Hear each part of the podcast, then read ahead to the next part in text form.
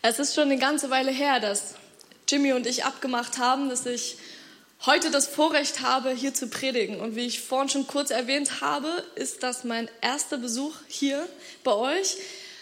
Wobei es nicht mein erster Besuch in Bonn ist. Es ist schon mein zweiter Besuch in Bonn. Ich war aber noch nie in der Innenstadt in Bonn. Ich denke, das holen wir heute Nachmittag kurz noch nach.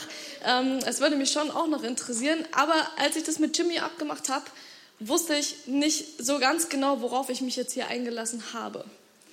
Aber ihr habt ein wirklich, wirklich ganz hervorragendes Predigerteam, die diese Predigtserie, die ich heute starten darf, ganz hervorragend vorbereitet haben. So gut, dass ich mich wirklich gut mit reingenommen gefühlt habe in diese Predigtserie. Das Thema für die nächsten 3 Predigten ist Ego, Alleingänger oder Teamplayer. Und es wird um die Frage gehen, wie wir in einer Gesellschaft des wachsenden Individualismus, in einer Gesellschaft, wo immer mehr Menschen dabei sind, ihre eigene Ehre zu suchen, wie wir in einer solchen Gesellschaft gemeinsam unterwegs sein können, wie wir in einer solchen Gesellschaft gemeinsam das Leben leben können, um mal die Connect-Kirche Eisenberg ein bisschen hier mit reinzubringen. Und ich habe mich zu Hause hingesetzt und habe angefangen mit der Predigtvorbereitung. Ich saß bei uns im Wohnzimmer vor dem Kamin. Mein Mann hat hinter mir ein Regal angestrichen und nebenbei für mich gekocht. Und mein Sohn hat tief und fest geschlafen, zumindest habe ich nichts anderes mitgekriegt. Also perfekte, fast romantische Bedingungen, um eine Predigt zu schreiben. Ich saß also da und dachte mir, ich lese mal den Text, um den es heute Morgen gehen soll, im Zusammenhang. Der Text, um den es heute geht, steht im Philipperbrief, Kapitel 2, die Verse 6 und 7. Und dieser Philipperbrief, der wurde von Paulus geschrieben. Paulus war ein großer Prediger seiner Zeit gewesen. Und er schrieb diesen Brief circa 62 nach Christus. Also dieser Brief, der Philipperbrief, ist geschlagene 1957 Jahre alt. 1957 Jahre und immer noch hochaktuell. Und Paulus hat diesen Brief geschrieben an diese römische Kolonie Philippi in Griechenland als ein Dankesbrief.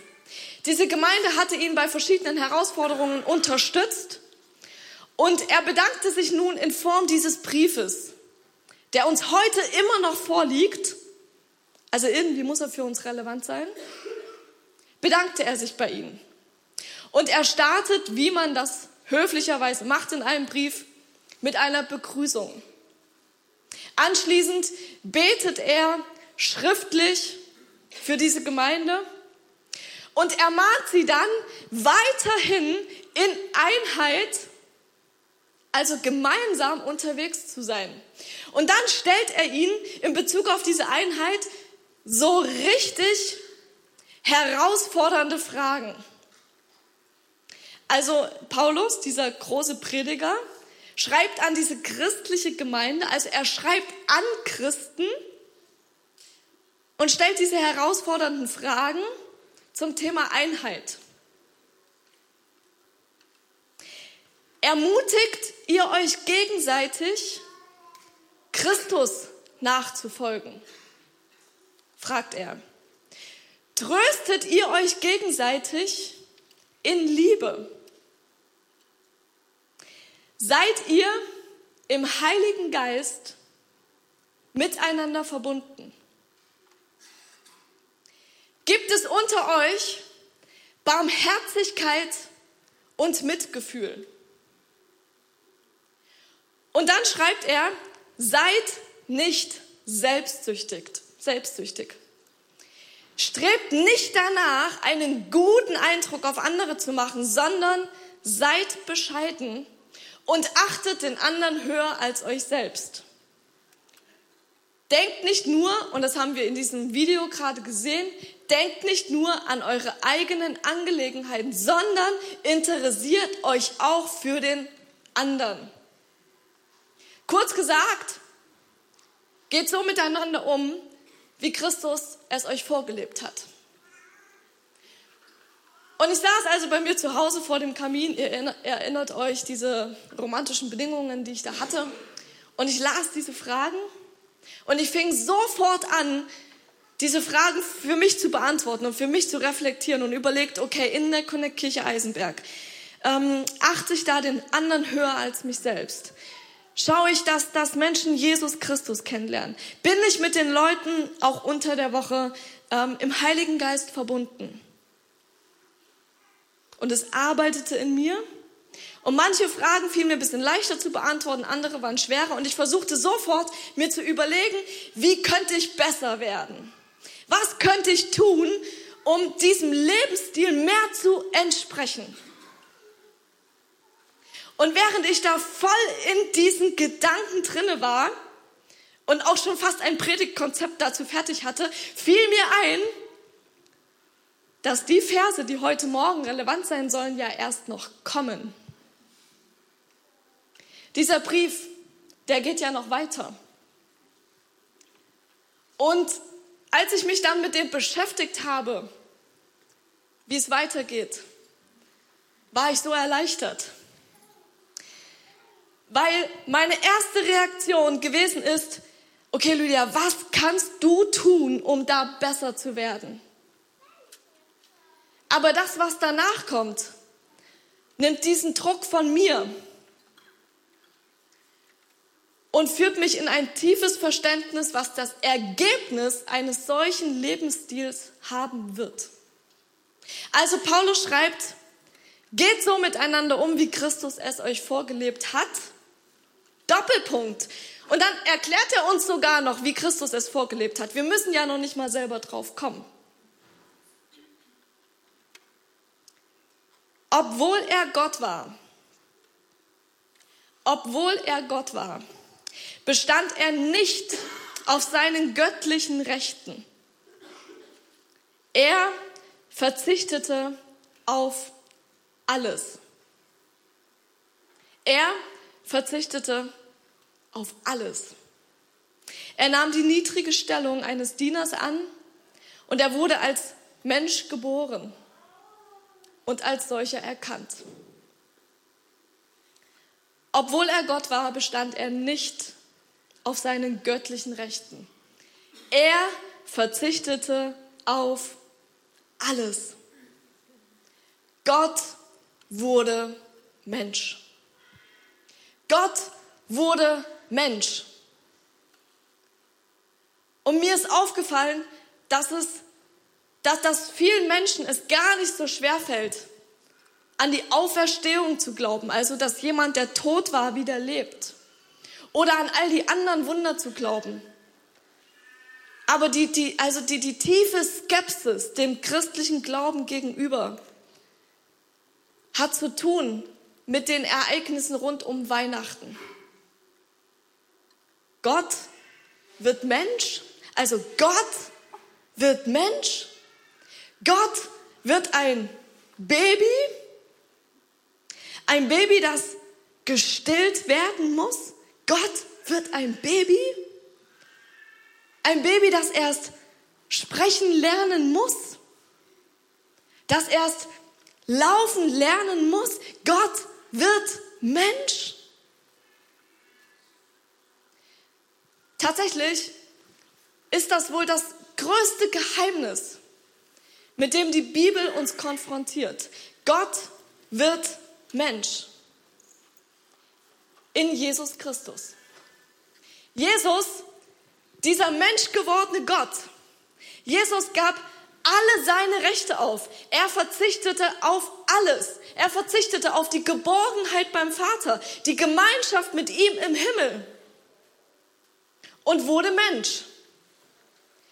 Jesus wurde Mensch.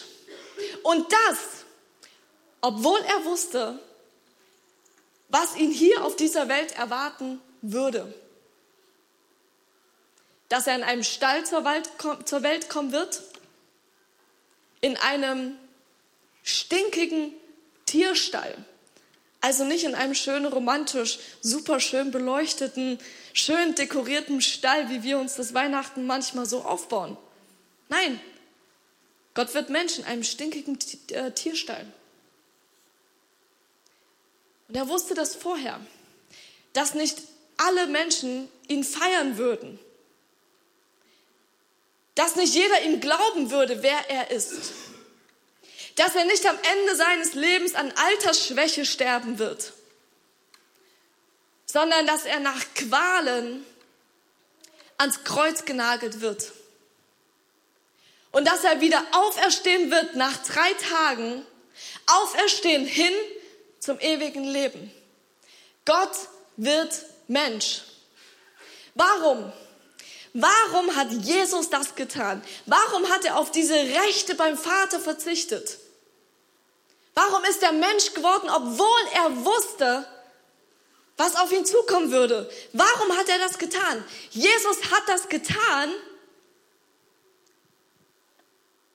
weil er will, dass alle, die an ihn glauben, nicht verloren gehen, sondern ewiges Leben haben. Johannes 3, Vers 16. Jesus hat das getan, weil er will, dass wir als Menschen, dass du mit ihm die Ewigkeit verbringst und dass dieses Leben weitergeht. Jesus hat das getan, weil Gott will, dass alle Menschen zur Erkenntnis der Wahrheit kommen. Weil er will, dass Menschen Gott erkennen. Jesus hat das getan, weil Adam und Eva, die ersten Menschen, Gott gegenüber ungehorsam waren. Dem gegenüber, was Gott gesprochen hat, ungehorsam gewesen sind. Und der Mensch sich entschieden hat, sein eigenes Ding durchzuziehen.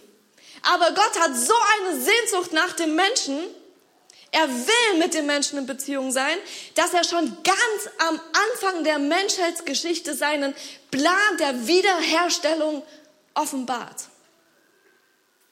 Gott will, dass diese zerstörte Beziehung wiederhergestellt werden kann. Der Mensch war ungehorsam und Gott. Sünde und Gott, Sünde und Heiligkeit, das passt nicht zusammen. Diese zerstörte Beziehung muss erst wiederhergestellt werden. Und diese Wiederherstellung geschieht nicht ohne Blutvergießen. Hebräer 9, Vers 22. Es war von Anfang an klar, dass diese Wiederherstellung kostspielig sein würde. Jesus hat das getan, weil er will, dass deine zerstörte Beziehung zu Gott wiederhergestellt wird. Jesus hat das getan, weil er nicht an seiner eigenen Stellung hing, sondern du ihm wichtiger warst. Jesus hat das getan, weil er nicht in sich selbst verliebt ist, sondern Jesus dich liebt.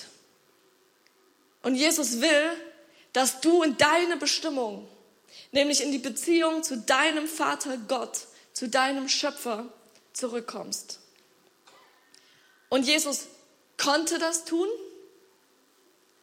weil er wusste, wer er war. und weil er wusste, was er für einen Auftrag hatte. Egal, was die Menschen sagten über ihn, Jesus wusste, ich bin der Sohn Gottes. Egal, ob die Menschen ihn blöd fanden oder nicht, Jesus wusste, das Beste, was mir passieren kann, ist es, im Willen Gottes zu sein. Als der Schmerz unerträglich wurde für ihn, fast unerträglich wurde für ihn, konnte er das aushalten, weil er wusste, was sein Auftrag ist. Es ist vollbracht. Jesus konnte das tun, weil er wusste, wer er war. Und Paulus sagt, wir sollen uns diesen Jesus zum Vorbild nehmen. Und das ist gar nicht so einfach, seine Rechte aufzugeben, auf alles zu verzichten, Barmherzigkeit und Mitgefühl nicht nur zu haben, sondern auch noch zu leben, Nächstenliebe zu praktizieren, aufzustehen gegen Ungerechtigkeit. Warum? Warum fällt uns das so schwer in der Praxis? Weil wir so irre viel damit beschäftigt sind, aus allen Ecken und Kanten uns selbst das Gefühl zu ziehen, dass wir geliebt sind und dass wir Wert haben. Weil wir so damit beschäftigt sind, so irre viel uns selbst zu bemitleiden. Weil wir so irre viel damit beschäftigt sind, unsere eigenen Rechte durchzusetzen, für uns selber zu kämpfen. Der größte Hunger in uns drin, der größte Hunger in dir drin ist es, geliebt zu sein.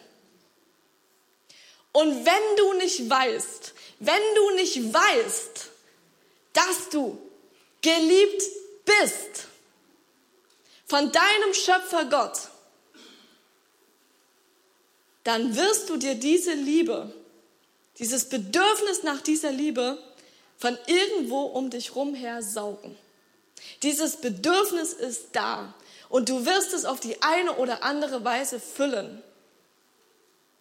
Wenn du nicht weißt, dass du geliebt bist, Ende aus, Mickey Maus. Wenn du nicht weißt, dass du geliebt bist, dann wirst du dieses Bedürfnis andersweitig versuchen zu füllen. Durch Erfolg, durch gutes Aussehen, durch schlaue Sprüche, die alle um dich rum zum Lachen bringen. Durch setz das ein, was vielleicht zu dir passt. Und wir fangen an, Lügen zu glauben. Lügen über uns selbst, wie wir zu sein haben, um geliebt zu werden. Wir fangen an, diese Lüge, was die Werbung uns erzählt, wie wir auszusehen haben, zu glauben, um uns geliebt zu fühlen. Wir fangen an, diese Lügen, was Menschen erzählen, wie ich mich zu verhalten habe, zu glauben, um Wert zu bekommen. Und wir fangen an, ein Bild von uns aufzubauen, nicht nur bei Facebook und Instagram, sondern weit darüber hinaus, in unserem Alltag, von uns selbst, was wir eigentlich gar nicht sind. Nur um irgendwie das Gefühl zu kriegen, hey, ich bin es wert, hey, ich bin geliebt, hey, so gut, dass ich da bin, hey, ihr könnt froh sein, dass es mich gibt, danke, dass ihr mir das jeden Tag sagt, ich brauche das. Und dass das so ist, das ist verrückt. Ja, das ist verrückt. Das ist aus zweierlei Perspektive verrückt. Erstens, du bist geliebt. Gott liebt dich. Punkt. Gott liebt dich. Du musst dir diese Liebe nicht ziehen durch irgendwelche Leute, irgendwas, was du tust, Erfolg und Pipapo. Du bist geliebt. Punkt. Und zweitens ist das verrückt, finde ich zumindest, in unserer Gesellschaft hier, vor allem hier im Westen. Es geht uns so gut. Es geht uns so gut. Und wir haben manchmal das Gefühl, okay, wenn ich jetzt, keine Ahnung, ein Haus gekauft habe, dann geht es mir gut, dann bin ich glücklich, dann habe ich was erreicht im Leben, dann habe ich Wert, easy peasy, dann läuft das Leben. Und ich habe das Haus gekauft. Okay, wenn ich dieses Auto endlich habe, dann wirklich, dann bin ich angekommen. Okay, das Handy wäre echt noch gut, ne? Aber echt dann. Es geht uns so gut. Hey, wir sind reicher als irgendeine Generation vor uns. Wir haben mehr Urlaub, wir haben mehr Freizeit, wir haben mehr zu essen, wir können uns besser kleiden, aber sind wir glücklicher? Nein, sind wir nicht. Und warum? Warum ist das so? Römer 8, Vers 20. Alles auf Erden wurde der Vergänglichkeit unterworfen. Aha. Alles auf Erden, also alles, was du siehst, wurde der Vergänglichkeit unterworfen. Und dies geschah gegen ihren Willen. Aha. Die Erde wollte das gar nicht selbst, dass sie vergänglich ist.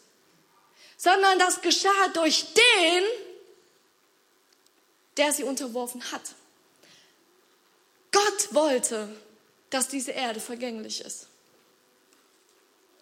Alles um dich rum, alles, was du siehst, ist vergänglich. Alles um dich rum, alles, was du siehst, kann dich nicht glücklich machen. Warum? Hey, weil es vergänglich ist. Egal, was du dir aufbaust, es kann jederzeit wegbrechen. Alles, was du dir auf dieser Welt aufbaust, an Beziehungen, an Erfolg, an Macht, all das kann, so hart das ist, all das kann wegbrechen. Und tief in dir drin weißt du das auch. Und deswegen ist da dieses Bedürfnis nach dem Handy, dann brauche ich doch noch was, weil das geht ja vielleicht auch kaputt. Tief in dir drin weißt du das. Und deswegen kannst du nicht ankommen, wenn du dich von diesen Dingen abhängig machst. Und manche Menschen, die müssen das sehr hart erleben. Ein guter Freund von mir, verheiratet, 4 Kinder, 36 Jahre alt. Vor 4 Jahren bekam die Frau die Diagnose Magenkrebs. Und am Anfang schien die Behandlung anzuschlagen. Hey, wir beteten wie die Weltmeister. Wirklich, wir haben uns jeden Tag zum Gebet getroffen. Und wir feierten jeden Behandlungserfolg wie die Verrückten, als wäre sonst was passiert. Und dann vor 2 Jahren, der Krebs hat sich ausgebreitet, sie ist gestorben. Und dann stand er da, dieser mein Freund, alleinerziehend, völlig überfordert. Gott anklagend, fragend, am Ende. Aber der Text von Römer 8, der Text, der geht noch weiter. Ein Vers weiter, Römer 8, Vers 21. Aber die ganze Schöpfung hofft auf den Tag, an dem sie von Tod und Vergänglichkeit befreit wird. Aha! Die Schöpfung wird befreit werden von dieser Vergänglichkeit. Wozu wird diese Schöpfung befreit werden? Befreit zur herrlichen Freiheit der Kinder Gottes. Und was ist die herrliche Freiheit der Kinder Gottes? Die Ewigkeit im Vergleich zur Vergänglichkeit. Und dieser mein Freund durfte lernen, dass seine Frau lebt. In Ewigkeit. Dass Gott gut ist. Alle Zeit. Hey, ich kenne keinen Menschen, ungelogen, ich kenne keinen Menschen auf dieser Welt, der das tiefer verankert hat in seinem Leben als er. Gott ist gut. Alle Zeit. Die Wahrheit ist, dass unser Leben endlich ist. Auch wenn wir das gerne verdrängen in unserem Leben. Die Wahrheit ist, dass unser Leben vergänglich ist und auch das Leben deines Nachbarns. Das Leben auf dieser Welt ist vergänglich. Die Wahrheit ist, dass wir auf dieser Welt Reisende sind, dass wir unterwegs sind. Es geht darum, dass wir begreifen, dass es nichts bringt, grenzenlose Befriedigung von begrenzten Dingen zu suchen. Dinge dieser Welt werden dich nicht glücklich machen. Und in einer Welt, in der man unfassbar vor Geld, vor Erfolg, vor wirtschaftlicher Macht, vor sichtbarem Erfolg auf die Knie geht, ist das eine Botschaft, die nicht gerne gehört wird, dass das alles nichts bringt. Und vor allen anderen ist die Kirche dazu angehalten, vor diesen Göttern dieser Welt, die sich an die Stelle Gottes gedrängt haben, nicht auf die Knie zu gehen. Wir können keine Zufriedenheit erlangen. Wir werden immer abhängig sein von Dingen dieser Welt und von der Meinung anderer, die sich übrigens zum Teil ständig ändert, bevor wir nicht nach Hause zu unserem Vater kommen. Und das ist es doch auch genau, was den verlorenen Sohn zurück zu seinem Vater getrieben hat. Er hat doch all das Weltliche ausgetestet und festgestellt, hey, das bringt mir nichts. Und er ist zurück zu seinem Vater. Natürlich sind Erfolg und Besitz und Medien und tolle Geschenke nichts Verwerfliches in sich. Hey, wir dürfen das auch genießen. Aber sie geben ganz, ganz, ganz miese Götter ab. All diese Dinge können uns nicht glücklich machen. All diese Dinge können uns nicht ausfüllen. Sie sind kein Brot. Sie können nicht diesen Lebenshunger stillen. Aber Brot ist es, von Grunde auf geliebt zu sein. Von Grunde auf sich geliebt zu wissen und zur Ruhe zu kommen und sich wertvoll zu fühlen, auch in den Sekunden, vielleicht sogar Minuten, Stunden, Tagen, in denen uns das weder die Medien noch irgendwelche Leute sagen. Zur Ruhe zu kommen und von Gott, deinem Schöpfer, zu hören, mein geliebtes Kind. Und zu dieser Ruhe zu kommen, dazu müssen wir manchmal warten können. Und da werden vielleicht irgendwelche Schuldgefühle kommen. Hey, du solltest erstmal den Haushalt fertig machen, du solltest dich ganz zwingend noch um den Beruf kümmern und die Gemeinde, denk an die Gemeinde, tu was für die Gemeinde.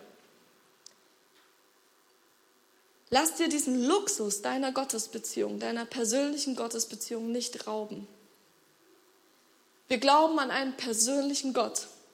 Einen persönlichen Gott, der mit dir connected sein möchte. Auch mit deinem Nachbarn, ganz klasse, aber auch mit dir. Ein Gott, der für dich Mensch geworden ist, der für dich gestorben, der für dich auferstanden ist. Ein Gott, der zu dir sagt, ich liebe dich. Das ist das Herzstück unseres Glaubens. Lasst euch das nicht rauben in dieser schnelllebigen Gesellschaft. Kommt zur Ruhe und hört vom Vater selbst. Mein geliebtes Kind. Und wenn ich das nicht weiß, wenn ich nicht weiß, dass ich geliebt bin, dann werde ich die Gemeinschaft bewusst oder unbewusst ausnutzen, mir dieses Gefühl zu geben. Dann werde ich die Gemeinschaft ausnutzen, dann werde ich die Gemeinde ausnutzen zum Aufbau meines Egos. Dann werde ich meine Gaben ausnutzen zum Füllen meines Liebesbedürfnisses. Ich nutze Gemeinde aus in dem Moment. Ich nutze Gemeinschaft aus. Ich diene nicht der Gemeinschaft, sondern ich lasse die ganze Gemeinschaft mir dienen, dass ich Wert und Anerkennung bekomme. Aber wenn ich selbst weiß, wenn ich weiß, dass ich weiß, dass ich weiß, dass ich geliebt bin, dann werde ich meine Gaben einsetzen, um der Gemeinschaft zu dienen. Dann werde ich in die Gemeinschaft reingehen, mit Menschen ins Gespräch gehen, nicht um unterschwellig irgendwie nochmal Lob zu kriegen. Nein, ich bin geliebt. Ich gebe Liebe weiter. Ich gehe nicht unterbewusst mit dir ins Gespräch, um Wert zu bekommen. Nein, ich gebe Wert. Ich bin wertvoll. Ich gehe nicht in das Gespräch, damit du mir das sagst, sondern ich gehe ins Gespräch, damit ich es dir nochmal sage. Hör auf, Menschen auszunutzen, etwas zu füllen, das sie nicht füllen können. Die Menschen deiner Gemeinde, die Menschen deiner Gemeinschaft sind nicht dafür da, dein Bedürfnis nach Liebe zu füllen. Das können sie nicht. Das kann nur Gott. Nutze die Gemeinschaft nicht dafür aus, sondern nutze diesen persönlichen Zugang zum Vater dafür aus. Gott liebt dich. Ermutigt ihr euch gegenseitig, Christus nachzufolgen? Seid ihr im Heiligen Geist miteinander verbunden? Auch zwischen Montag und Samstag. Betet ihr füreinander? Interessiert ihr euch füreinander? Fragt ihr nach?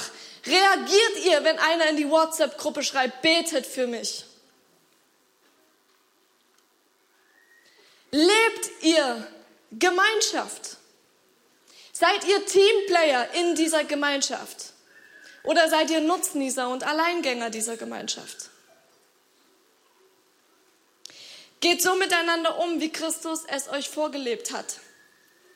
Obwohl er Gott war, bestand er nicht auf seinen göttlichen Rechten.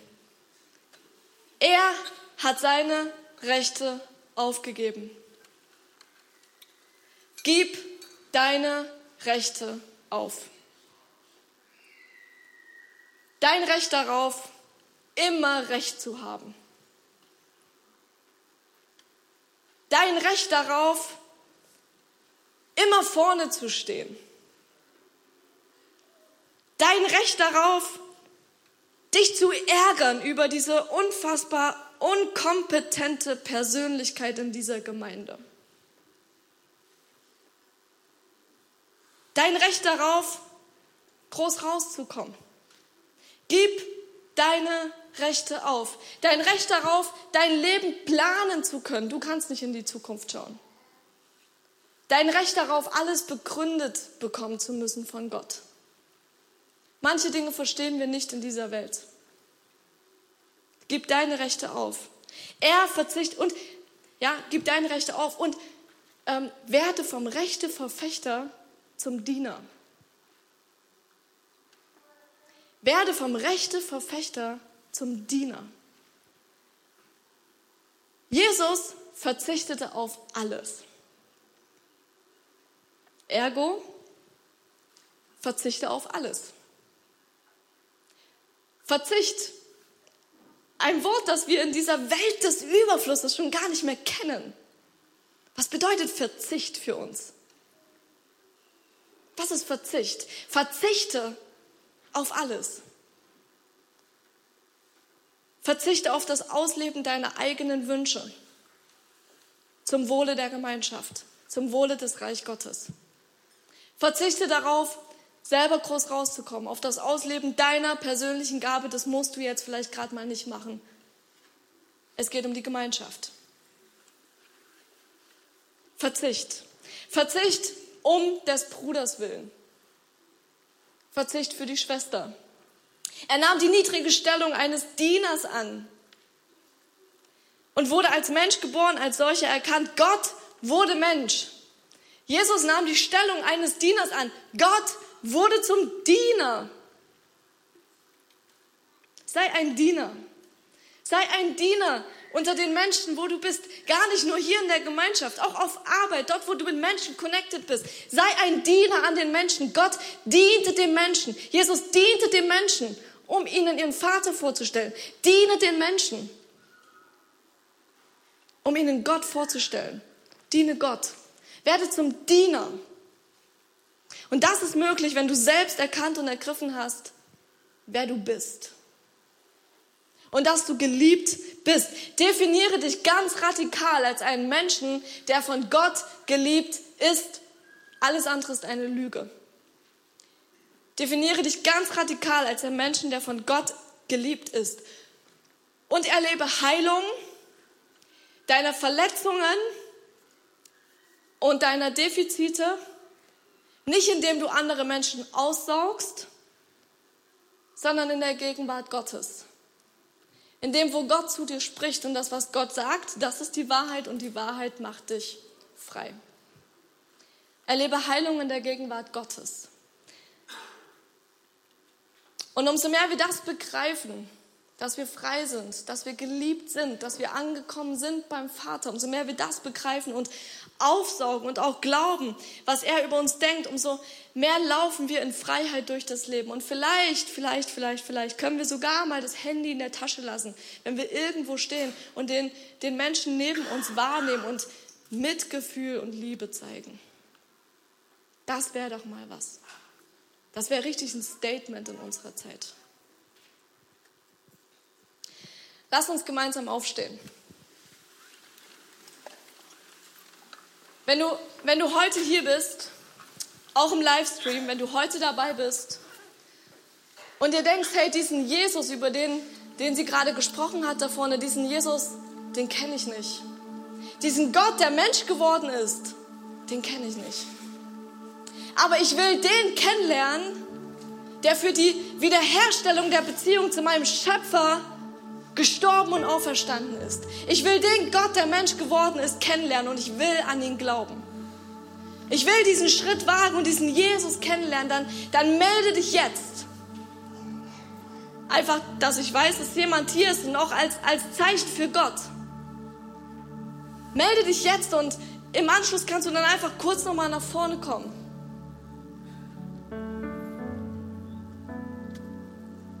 Wir wollen gemeinsam beten.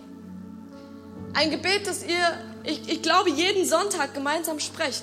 Für einige wird es das erste Mal sein, dass sie dieses Gebet sprechen.